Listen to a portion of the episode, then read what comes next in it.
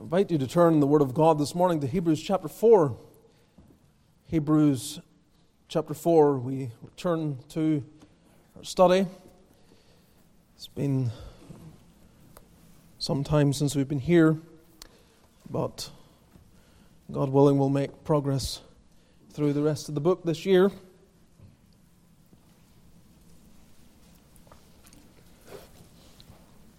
We finished at the end of chapter 3. So we're into chapter 4, and we want to. It may be wise for us to read from verse 7 of chapter 3 into chapter 4 because there's a, there's a lot of connection between the two chapters that we don't want to miss or forget. So, Hebrews chapter 3, verse 7. Wherefore, as the Holy Ghost saith, Today, if you will hear his voice, harden not your hearts, as in the provocation in the day of temptation in the wilderness, when your fathers tempted me, proved me, and saw my works forty years. Wherefore I was grieved with that generation, and said, They do always err in their heart, and they have not known my ways. So I swear in my wrath, they shall not enter into my rest. Take heed, brethren, lest there be in any of you an evil heart of unbelief in departing from the living God. But exhort one another daily while it is called today, lest any of you be hardened through the deceitfulness of sin. For we are made partakers of Christ if we hold the beginning of our confidence steadfast unto the end, while it is said, Today, if you will hear his voice, harden not your hearts as in the provocation. For some, when they had heard, did provoke, howbeit not all that came out of Egypt by Moses. But with whom was he grieved forty years? Was it not with them that had sinned, whose carcasses fell in the wilderness? And to whom sware he that they should not enter into his rest, but to them that believed not? So we see that they could not enter in because of unbelief. Let us therefore fear, lest a promise being left us of entering into his rest, any of you should seem to come short of it. For unto us was the gospel preached, as well as unto them. But the word preached did not profit them, not being mixed with faith in them that heard it. For we which have believed do enter into rest, as he said, as I have sworn in my wrath, if they shall enter into my rest. We'll end there midway through the third verse. Let's bow together in prayer, beloved. Let's seek the Lord for his help. God, we are thankful for that open invitation that Christ presents to sinners, that he calls them, If any man thirst, if any man thirst, let him come unto me and drink.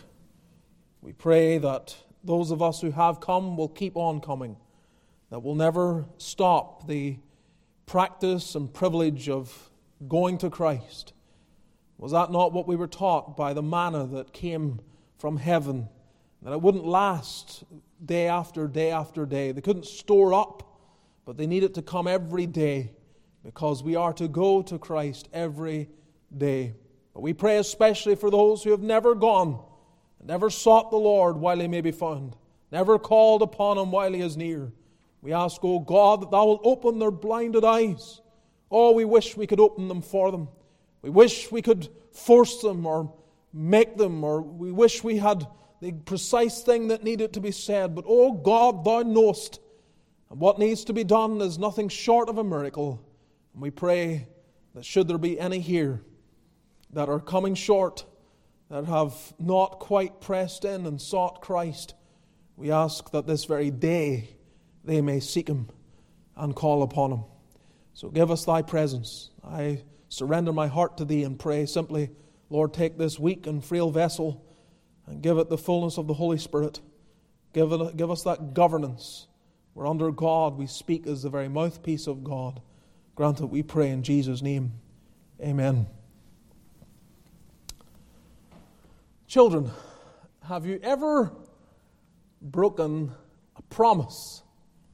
Have you ever said, I promise not to do this ever again, and yet you find yourself doing it again, maybe not all that long from the time when you said you wouldn't ever do it again.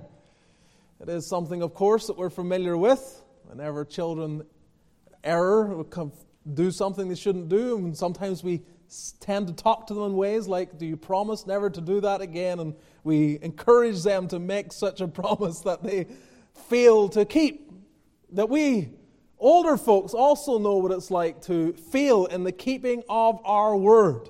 And We also know what it's like to be in the receiving end of one that breaks their word. There is a pain to living in this world where promises are broken. It can make us cynical, can make us skeptical, can make us bitter and even miserable. But what is worse is when we allow our disappointment towards others or any other reason to cause us to doubt God's word. Because God has made promises. God has given such words of assurance that this is what He is going to do. And sometimes we project our experience in this world onto God and imagine that we can't trust Him just as we have found out we can't trust men. Well, God made a promise to the people that left Egypt, that generation, and he promised them, as he had said to their fathers, that they would have a land for themselves, that they should leave Egypt, cross the Red Sea, and go in and possess the land. And instead of believing God, whatever they saw and whatever doubts filled their hearts, instead of just going on and believing His word, that doubt controlled their actions. Worse than that, they sat under decades, decades of preaching and were unmoved, unchanged. That was one of the fears that any sincere preacher has, is that the problem seen in that generation that left Egypt and wandered around the wilderness might be seen in their own day people that are given the Word of God but don't seem to be transformed by it. In due course, we will get to the well known verse in this passage, verse 12 The Word of God is quick and powerful and sharper than any two edged sword, piercing even to the dividing asunder of soul and spirit and of the joints and marrow, and is, a discerner of the thoughts and intents of the heart. And what we will find out is the reason that verse is there is to is because it's answering the question we have how come? How come a generation of people do not bow to God? How come they can't ignore His Word? Is there some deficiency in His Word? And the answer is resounding no. No. No, the problem is in them. The problem is always in man. We don't hear, or we may hear it, as in we're aware of what was said, but we do not act.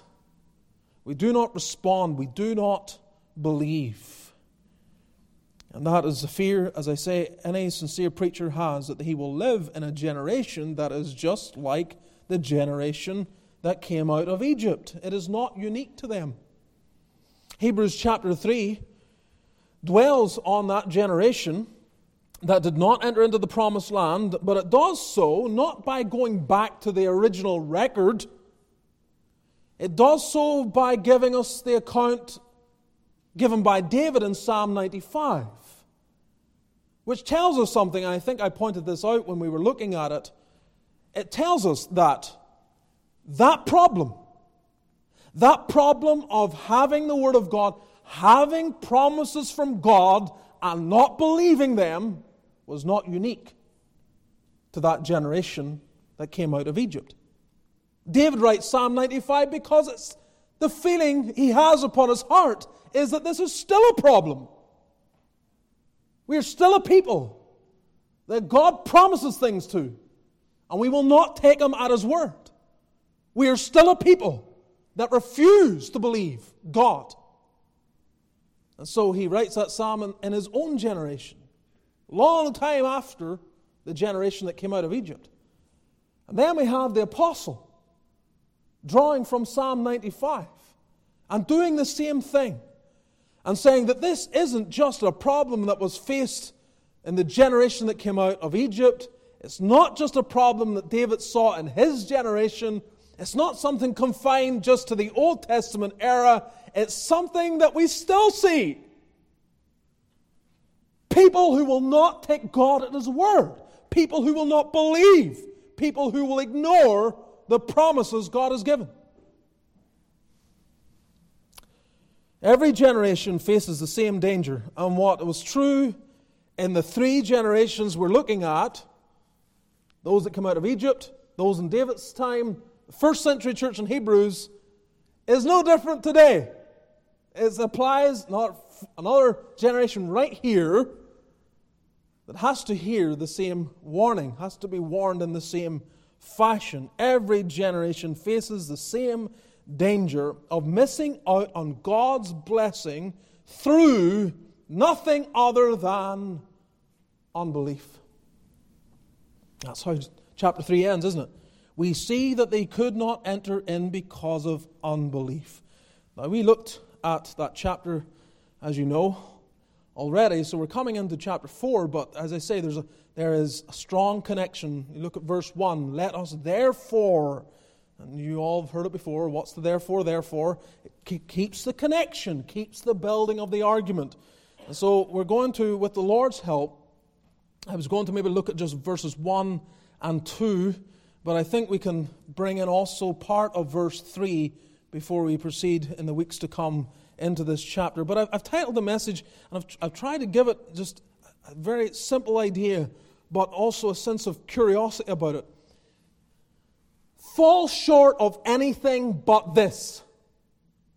All right, the chapter is basically saying that these verses are laying out before you.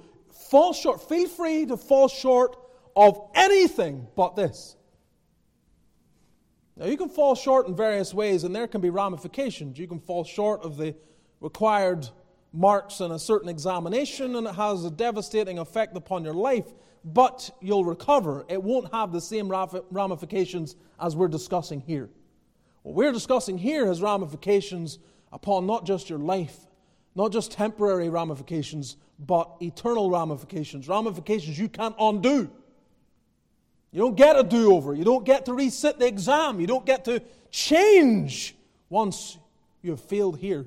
So fall short of anything but this. Note with me three main headings here see the gravity of the present, and we'll see also the graveyard of the past and the guarantee for the future. The gravity of the present, the graveyard of the past, and the guarantee for the future. So, first, see the gravity of the present. Let us therefore fear, lest the promise being left us of entering into his rest, any of you should seem to come short of it. Let us hear first a grave call to fear. A grave call to fear. Let us therefore fear. Let us therefore fear. Now, it's been some time since we've been here, so in one sense, you, you might not make the connection. But if you were hearing this as a sermon, one singular linear stream of thought, or you were reading it from the beginning to the end, you might go back to chapter 2 and ask, well, what, what's this mean? Did he not say that there isn't need for fear. Did he not say in verse 15 that Christ will deliver them who through fear of death were all their lifetime subject to bondage? Is there not a sense in which we have been delivered from what brings fear to our hearts? Or we might ask simply, does such a call to fear contradict passages like 2 Timothy 1 7? For God hath not given us a spirit of fear, but of power and of love and of a sound mind. It's a call to fear. Now, just pause. It seems like a simple concept, but there are few places today where you would have anyone get up and deal with fear in any positive way. If, if in the average evangelical church today the topic of fear comes up, you can, you can rest assured they're saying, you don't need to fear. There's no need for fear at all. And they would just make fear always, absolutely, every time. And you need deliverance from every type of fear. All right, that's what you're going to hear. And yet the apostle in his preaching is saying, Let us therefore fear. He's saying it under inspiration. Let us therefore fear. What does he mean? Is he misguided? Is he misunderstanding? Is he being unnecessarily foreboding? Well, Christ, he spoke to his disciples. He gave a certain aspect of fear that they were to have. Matthew 10 28, fear him who is able to destroy both soul and body in hell. So he's saying there's, there, there's a place for fear. Paul also writes to the Romans in Romans 11 20, be not high minded, but fear. Paul, Peter also writes in 1 Peter 1 17, pass the time of your sojourning here in fear. I think this is language to God's people. They're all using it, calling us to fear. And even in heaven, we're instructed in Revelation 19:5, praise our God, all ye servants, and ye that fear him, both small and great. So you take right to the very end of almost Revelation, you have the same indication fear. Fear him, both small and great. So not, not all fear is wrong. We might say there is a sinful fear, such as the fear of man. We know that. Fear of man bringeth a snare. It's a very dangerous thing to fear man. And yet it's very common. It's not an uncommon thing. Many of you know the power of the fear of man. It's, it's what grips you when you're thinking, should I witness or not? And you're feeling this fear about what they might think or what the ramifications may be. And that's the fear of man. We're very, very familiar with that. There's also an evangelical fear, we might say, such as when we're taught that the fear of the Lord is the beginning of wisdom or the beginning of knowledge. That's an evangelical fear. It's evidence of life in the soul. But there's also a motivating fear. A motivating fear. A fear that moves us, meant to move us, meant to indicate, meant to indicate we're to move in a certain direction. And that's what we have here. Let us therefore fear, lest a promise being left us of entering into his rest, any of you should seem to come short of it. Now, no matter how many miracles these Israelites saw, and they saw many, I mean, think about it. Get, get right back to them being in Egypt and all the plagues. Never in the history of the world had there ever been such a concentrated display of omnipotence in the world. Not least in the presence of men. The making of the worlds and all that. Well, we weren't there to witness all of that. But men witness God displaying his power here in a way that, as I say, had never been witnessed before. They should have been falling down and believing every word that he said, and yet they refuse. They refuse. They, they stand at the Red Sea. He parts the Red Sea. But he not only parts the Red Sea and lets them pass, he closes it up again, destroying all their enemies in the process. I mean, they saw such amazing displays of divine power and grace and mercy. And yet they refuse to believe. Now, when you think of all that, we, we imagine that, well, you know, if I was there in their shoes, I definitely would have believed. I mean, there's no doubt I would have believed. There's no way I'd be found among those unbelieving people. But again, the whole point of this passage is, is saying, look, that's not the case. There's a real danger in every generation what happened to them is not some strange, out of the way, unusual event. Man's natural tendency is to disbelieve God. Doesn't matter how much of a display of divine power they have witnessed. And so that's why he's saying, Let us therefore fear. Let us fear. It is a call to assess the whole frame of mind of those receiving it.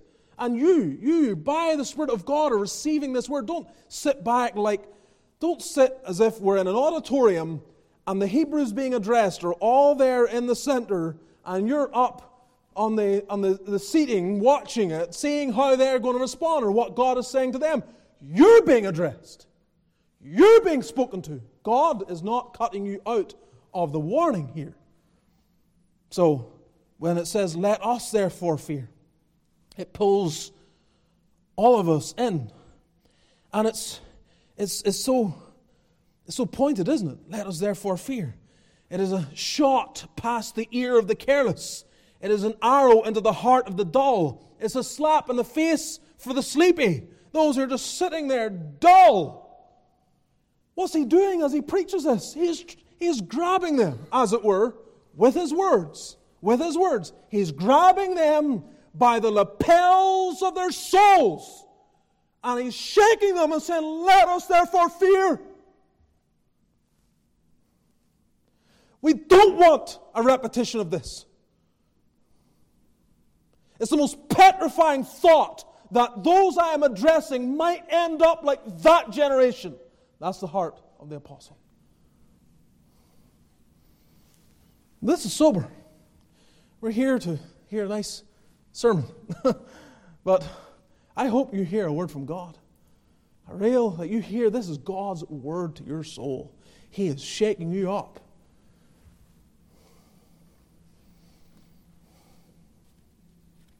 We've been called to have a certain frame of, of fear.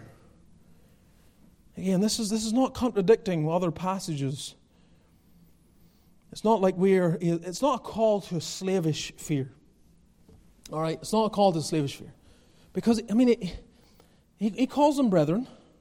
He's been doing that repeatedly. He sees them within, he doesn't know which ones are most in danger. He, he puts his arm around the whole church, you know, calls them brethren, recognizes their outward profession. But it was the same for the Israelites that came out of Egypt. They all claimed to be the people of God, gave certain outward evidence of it, but there was a problem in the heart. So it's not slavish fear. It's not a slavish fear he's calling us to. I mean, he said, let us fear. He's pulling himself in there. I want you to note that. Because later on, he's going to, he's going to not do that. He's going to any of you should seem to come short. So he changes.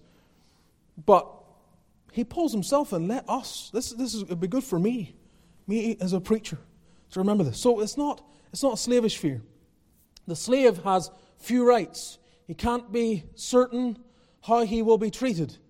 But this is not true of those who claim to be the people of God. If you're a child of God, God has established the parameters of his dealings with his people. He has given them rights that have been bought by the blood of Jesus.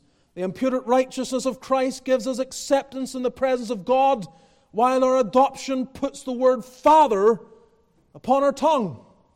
This is the position of the people of God. But, but, but, addressing such a people in such a privileged place, God is still God. A being so unfathomable, inexplicable, inscrutable and incomprehensible, we can barely grasp who it is we worship. Now, we're not without light, praise his name. The heavens declare the glory of God, the firmament showeth his handiwork, and he has given his revealed will in his word, so we're not without light. But, but there's a magnitude to God, an immensity to God that we can't get our heads around. And yet, yet, despite this, despite we can't plunge into all the depths of his being, we don't come like someone who's excited to learn, or we don't enter into his presence with a sense of awe that I'm gathered with God's people to worship God. How might he reveal himself to me today? Instead, we gather for worship and we can be inattentive, negligent, forgetful. And if that, if that reflects the nature of our heart, if, that, if that's giving evidence of what, or what, what I might say, the lack of any real spiritual activity in the soul, then there's, there's, there's a real alarm that needs to go off. So many made assumption, you know, we be Abraham's seed. These promises are ours those, those, those, those Israelites, having seen such a display of divine power, and all, mostly it was all shown toward their enemies, instead of having a, sense of we, we should have a certain fear toward him, and their,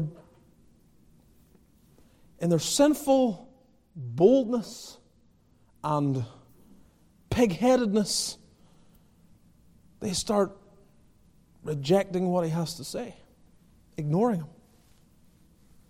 This is very, very dangerous. So Paul says, Let us fear. Let us fear. Do you tremble? Do you tremble? Do you ever tremble? You ever tremble? Again, like Jesus taught the disciples fear him who can destroy both body and soul in hell. Do, do you ever realize that's the God you're coming before? Now, again, the, the, the message of the gospel's there. It, it communicates mercy and peace. We'll see that in just a moment. But, but listen, I'm just saying what it says. And it doesn't get you, it doesn't come and say, Did you make a decision for Christ? Well, I'm not addressing you right now. I'm addressing these other people who have ignored the Lord and ignored the gospel. No, no, no.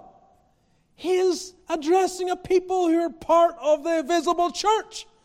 He's addressing children like the children sitting here. He's addressing adults like the adults sitting here. He's addressing them all, some who've recently come into the church and others who've been in it perhaps for years. He's addressing them all and said, Let us therefore fear.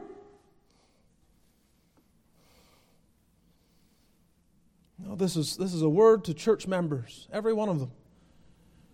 So, it's a grave call to fear. It's also a grave call to faithfulness. Let us therefore fear, lest a promise being left us of entering into his rest, any of you should seem to come short of it. Like I said, I, I like how the preacher moves from including himself to then addressing those that are upon his heart, those he's addressing. He, I guess, he knows where he stands. He knows that he is continuing to believe and he has entered in. Paul writes to Timothy, I know whom I have believed. And a believer can talk that way, but someone standing outside looking on, only the Lord knoweth them that are his. So I bring this word and I don't look upon you and, and say, look, most of you make a credible profession of faith. And I could accept your profession and then skip over a verse like this, passage like this, and say, that's not really relevant. There's so few here that that applies to. We can afford to ignore it. But that's not what the apostle did, and that's not what we should do either. There's a danger. What is that danger? Have been given a promise, a promise of rest. They don't obtain it, they come short of it. What is the promise of rest? Is it the rest that David was concerned about when he wrote Psalm 95? He says in chapter 3, verse 11, this is quoting from Psalm 95 So I swear my wrath, they shall not enter into my rest. So, so he's, he's pulling there from that, and that was clearly that generation not entering into Canaan.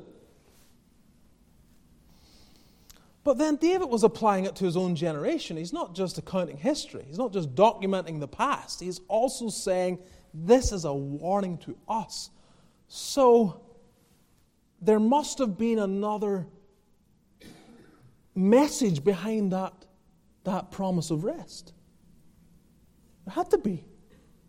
Otherwise, it's, it's no relevant. David has no no grounds to bring it up and apply it to his own generation. He, his concern is that people are not entering into this rest, whatever it is. And now again, the apostle's doing the same. He is applying the same passage because there is a promise of rest that is in some shadow seen in entering Canaan, but has spiritual reality that goes across generations. So, what is this? What is this, this promise of rest? Lest the promise being left us of entering into his rest, any of you should seem to come short of it. Some say, well, it's just Christ, entering into Christ. So it's really just having Christ now, and if you have Christ, you've entered into the. You, you've obtained the promise. Now, that's where I was initially. the issue with that is most of Hebrews, when it deals with the idea of promise, does not talk about it now. It talks about something future. So go to chapter 6, verse 12 for a moment, just to you see this. Hebrews 6, verse 12 that ye be not slothful, but followers of them who through faith and patience inherit the promises. So it's through faith and patience they inherit the promises. The idea of faithful perseverance. Go to chapter 10. I'm just looking at two verses here. We could look at others, but these are clear. Hebrews 10 36 doesn't need much commentary. For ye have need of patience, that after ye have done the will of God, ye might receive the promise. So I think it's clear that the idea of receiving the promise, obtaining the promise, is something future.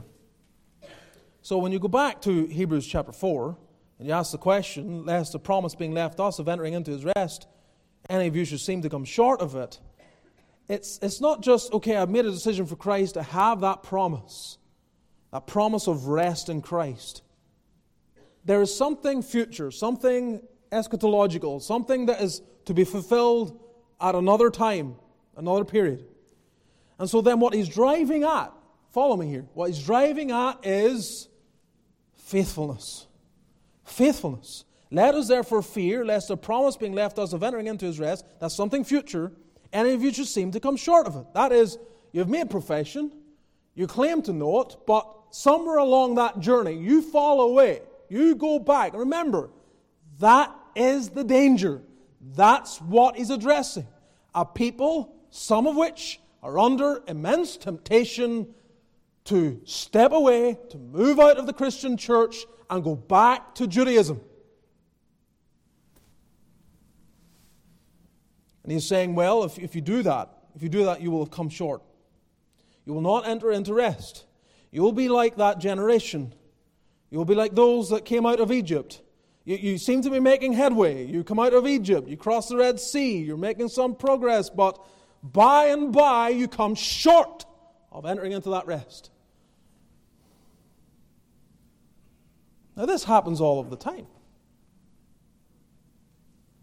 People drop off people stop, they stall, they fade. And sometimes you look around and you wonder, where are they? Were they ever saved at all? So the key here is faithfulness, which, which ties it back again to the beginning of chapter 3, just so you see all the pulling together and the consistency of thought. Chapter 3, verse 1 Wherefore, holy brethren, partakers of the heavenly calling, consider the apostle and high priest of our profession, Christ Jesus, who was faithful to him that appointed him, as also Moses was faithful in all his house. Same idea with Moses that you find established. Go back, go to verse 6. But Christ is a son over his own house, whose house are we, if we hold fast the confidence and the rejoicing of the hope firm unto the end. That's the thing. That's holding on to the end. That's what it is to enter into this promise of rest. It is yes to believe on Christ, yes to be part of the church, but it means carrying on continually, perseveringly unto the very end. The danger is these people are being tempted to come short of it. And I'm, I'm saying to you, I'm saying to you, beloved, here, you do that. You, you can afford to come short in all sorts of areas. You can afford to come short in, in, in material things and all sorts of ways of measuring the success or failure of life. You can, you can afford to come short. You can't here.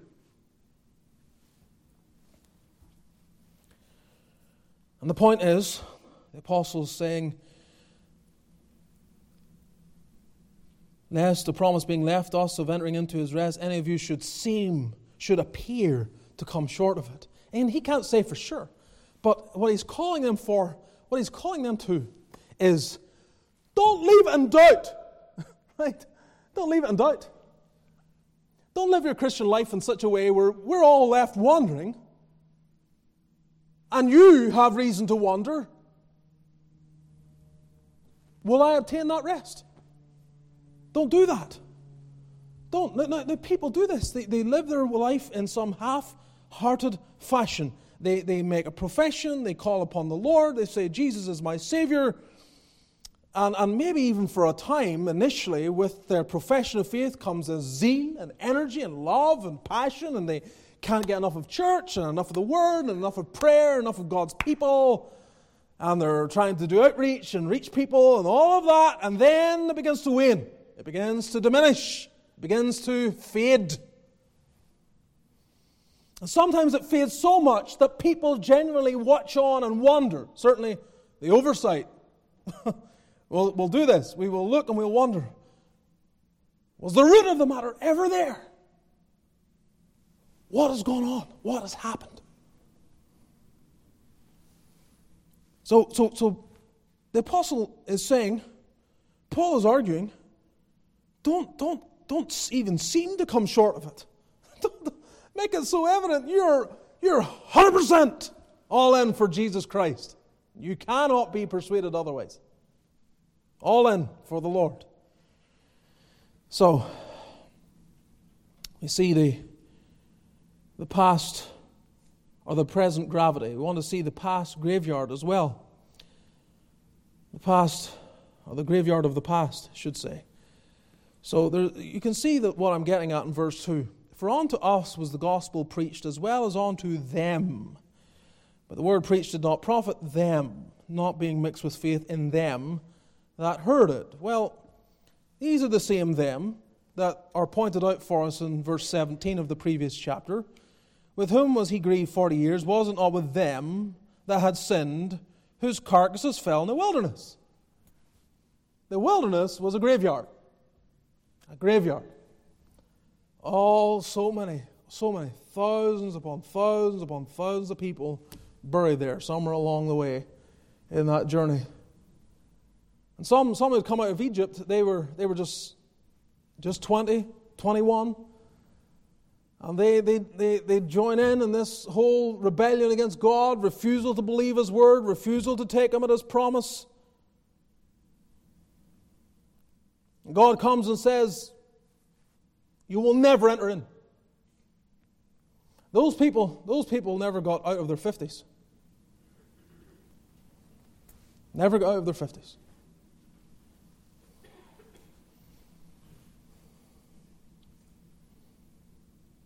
There is a graveyard then, and it speaks. It speaks as a warning. These carcasses that fell in the wilderness, they, they teach us certain things. First, we might say what the Israelites had, what they had. For unto us was the gospel preached as well as unto them. They had the gospel.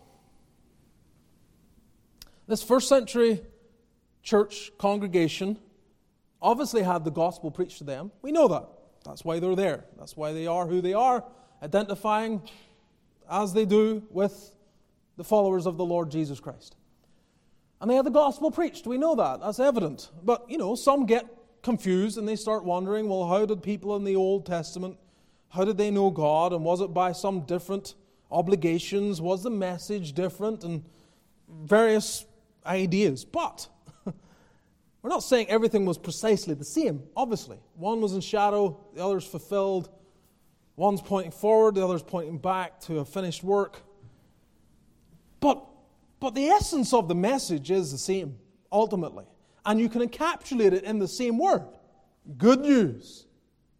The Israelites had good news preached to them, just like you've had good news. They had the good news of the Passover. That was good news, wasn't it? That was good news. When they were there in the final plague, and in that was communicated the gospel. When I see the blood, I will pass over you through substitutionary death I will see the shedding of the blood of another, and I will pass over you. That was clear gospel preaching to their souls. They had the gospel in the Day of Atonement, didn't they?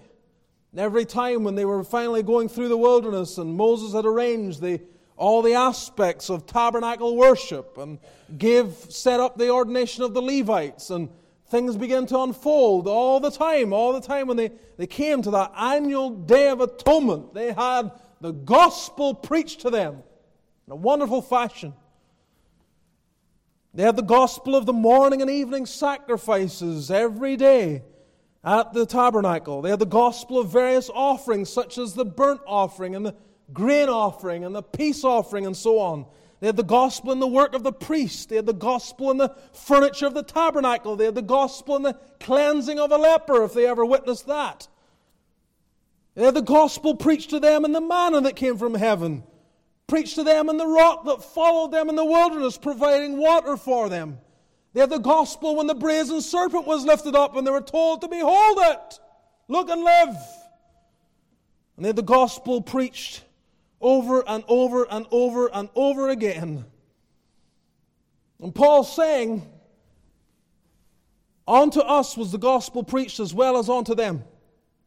They had the gospel preached just like we do. And so he's, he's, he's bringing this together. In other words, he's not wanting them to think they had more or they had less. I think that's kind of bottom line.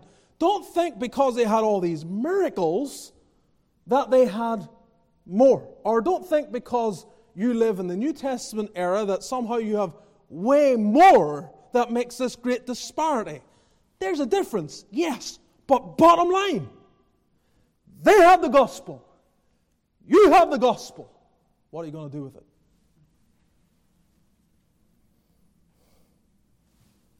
So that's what the Israelites had. Then we come to what the Israelites did not have. What did they not have? We're told, aren't we? The word preached did not profit them, not being mixed with faith in them that heard it. Yes, no faith. They, you have the gospel, they have the gospel. Their carcasses fell in the wilderness and they perished because they didn't have faith. Implication This is the one thing you need to be worried about. This is the one thing you can't fall short of. It blows apart any idea of universalism, doesn't it? The idea that everyone will be saved by the unrestrained benevolence of God to all people. Nope. No, that's not going to happen. There's good news. There's good news. That good news gets preached. But, but it must be believed. It must be believed. The gospel and faith are distinct issues. They're distinct. The communication of the gospel, the good news. I think sometimes when we come to Christmas and Easter, people don't get this. It's, it's like, oh, look, isn't that wonderful? Yeah, the reminder of the Son of God taking on flesh, or the reminder of his, his, his work upon the cross and his resurrection. And they imagine that in the good news, there is salvation, just purely in and of itself, detached from anything else. But there isn't. There has to be faith. There has to be faith. And so, understanding these distinct issues, it means A, the gospel on its own cannot save, and B, faith on its own cannot save. You can't just say, I believe. I'm a believer. I'm a spiritual person. Very good. what do you believe? What do you believe? Because if you don't believe that gospel was preached unto them as well as unto us, then your faith is vain. It has no substance, it has no meaning. It doesn't, doesn't matter. It's, it's a figment of your imagination. It's a message built upon the work of man. It cannot save. So you have, there has to be, there has to be believing the gospel. Faith is the hand that seizes the promises contained in the gospel. Our Westminster Confession of Faith, chapter 14, dealing with saving faith, paragraph 2 says, The principal acts of saving faith are. I, listen, now, boys and girls, you need to get this because you may wonder. You say, you say, Preacher, I, I, I believe in a certain way. But what you may have is just that you agree with all the Bible says. but you haven't actually latched on and believed to the saving of your soul. You haven't given your heart and life to Christ and say, it's not just I know that Jesus is Lord, I'm now able to say, Jesus is my Lord. I've taken him, believed on him for myself. The principal acts of saving faith are accepting, receiving, and resting upon Christ alone for justification, sanctification, and eternal life by virtue of the covenant of grace. Yes, and note that. You believe, you accept, receive, and rest upon Christ for justification and for sanctification. You say, I want to be more holy.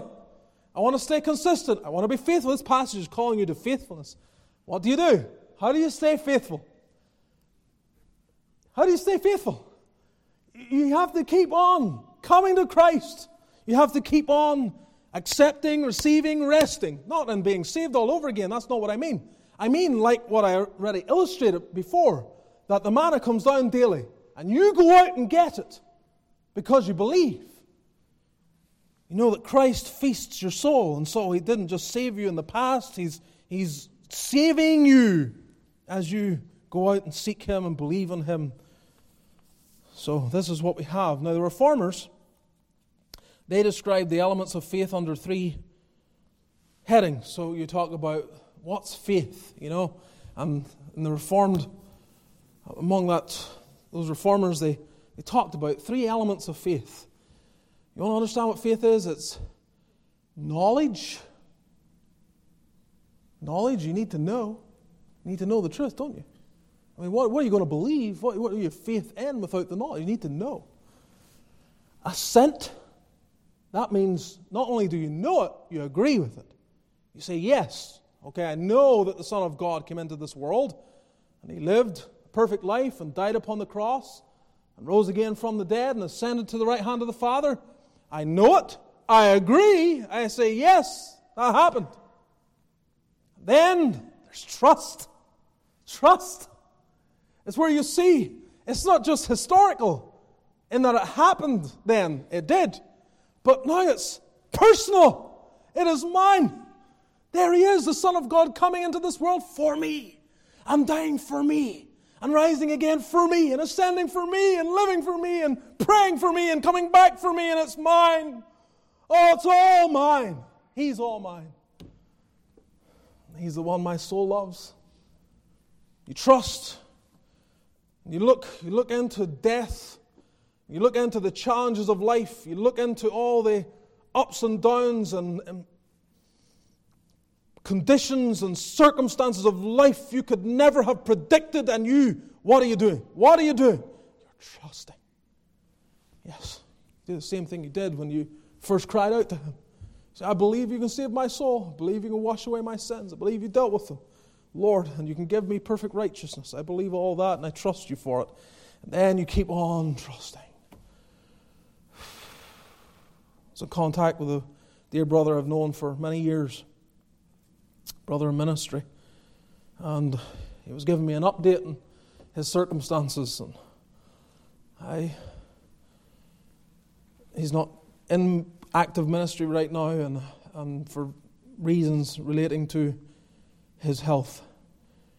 And all I could do was reply an email. I said, That's a heavy providence, brother. That's a heavy providence. And I asked him, How are you making ends meet? How are you providing for the family? And his response, and I'm paraphrasing, was he said, It is a heavy providence. The Lord is faithful. And I preached it. I preached all this. I preached to the people. You can trust Him, He'll provide. And I'm having to live out my own sermons. Trust the God I preached to others. Very quickly, there is also here the guarantee for the future. It tells us in verse 3 For we which have believed do enter into rest, as he said, As I have sworn in my wrath, if they shall enter into my rest. Note that it does not say that they have entered. We which have believed have entered. That would make it past tense, done work, completed. Nor does it say shall enter. That would make it future and something they are waiting to happen. Instead, it's, it's like this We enter into the rest who believe. That's the literal sense of it. We enter into the rest who believe. And A.W. Pink then describes it as, quote, an abstract statement of doctrinal fact. An abstract statement of doctrinal fact. In other words, he's pulling away the sense of, of, of the when. He's saying this is the reality because, because his point, the point of the apostle is this you need to believe what you've heard and keep on believing. And you enter in, in one sense, yes, as you believe in Christ. There's a certain entering in there, but but you're not sure. There's nothing, no one is aware or can like finish it off for sure until you actually enter in. Right? The promises are still ahead. There are things that you await, and so you have to, again, back to chapter 3, verse 6, hold fast the confidence and the rejoicing of the hope firm unto the end. Now, I know, I know you speak in this way and you say, Are you saying you can be saved and lost? And then maybe saved all over again. No, no, I'm not saying that. I'm just preaching the text. I'm just letting it come to you as it is. The danger, the worry, the concern of Paul is that people are going away. And he is trying to grab hold of them. And he's saying, Don't do it. Don't do it. Do not do it. Because, because Judas, Judas was there. My, he had all the, it looked like he had, he had the real thing. But he didn't keep going on. And so he went to his own place. And he, and he switches it up. He, he kind of switches up Psalm 95 because he puts it, when he quotes it in verse 3, in the positive, doesn't he? As I've sworn in my wrath, if they shall enter into my rest. That's not how the Psalm 95 puts it. It puts it in the negative there, but now he puts it in the positive. In other words, if you believe, you enter into the rest. They didn't believe, they didn't enter into rest. Now I'm putting it positively. Believe, enter the rest. The factor is faith, true faith. And the one factor that keeps you out is unbelief, which, as I close, that's the only thing that keeps you out is unbelief. And sometimes we get into our minds. Maybe there's someone here and you've thought this. You get into your mind that I have this big, dark secret in my past, and that sin or those sins they're going to keep me out of God's heaven.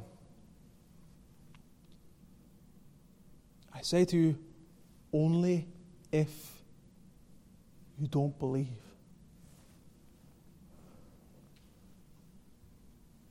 Your call, the call of God to you, the call of Christ to you, the call of the preacher is believe. Believe. Don't stand away and think that you've outsinned the grace of God where sin abounds. Grace does much more abound. Christ doesn't go to the woman at the well who's had five husbands and the man you're with is not your husband. He doesn't go and say, you know, you were fine up until number three, but after that, no go. Doesn't say that. No. Communicates, come and drink of the water that I give, and you'll never thirst again. Believe, woman, just believe. She does. She does. And oh, what a burden lifted off her shoulders that day. Come see a man who told me all things ever I did. Is this not the Christ? You have to meet this man. He will change your life as he has changed mine. Only believe. Oh, friend, can you not see the cross of Christ is enough? It's enough. It's enough for all the big sins, all the big sins. The only one you don't get a pass on is persevering in unbelief. Now, you've, you've not believed up until this point, perhaps. You've, you've, you've gone 10 years, 20 years, 30 years not believing. But, but, you repent, you believe in Christ, all that can be dealt with. It's when you die unbelieving. Of course, your problem is you don't know when your, your time is up, when He's going to call your number, as it were. So that's why the when, and it'll come up again, is today. Today. When do you enter into the rest? Today. When do you believe in Christ? Today. When do you trust Him? Today. Today. You don't wait. You don't wait around here. As I say, you can afford to fall short in everything else. You cannot afford to come up short here. You can't. If you do, you will perish everlastingly. You will join you will join all the wicked, wretched, irreligious, vile sinners of this planet in the caverns of the damned, and you'll join a whole bunch of church members that are there as well. You need to believe. And believe today. Let's bow together in prayer.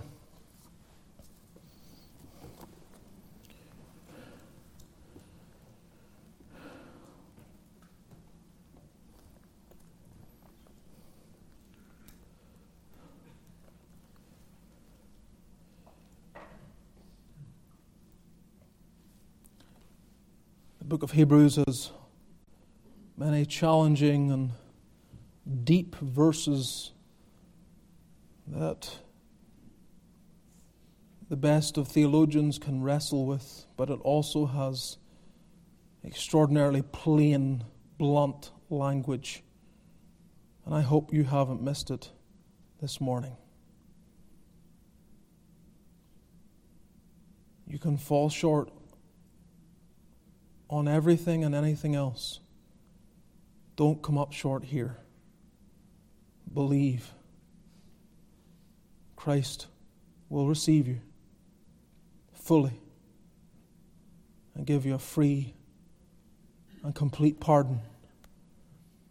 God, I pray, bless thy word. Oh, God, please, let not any here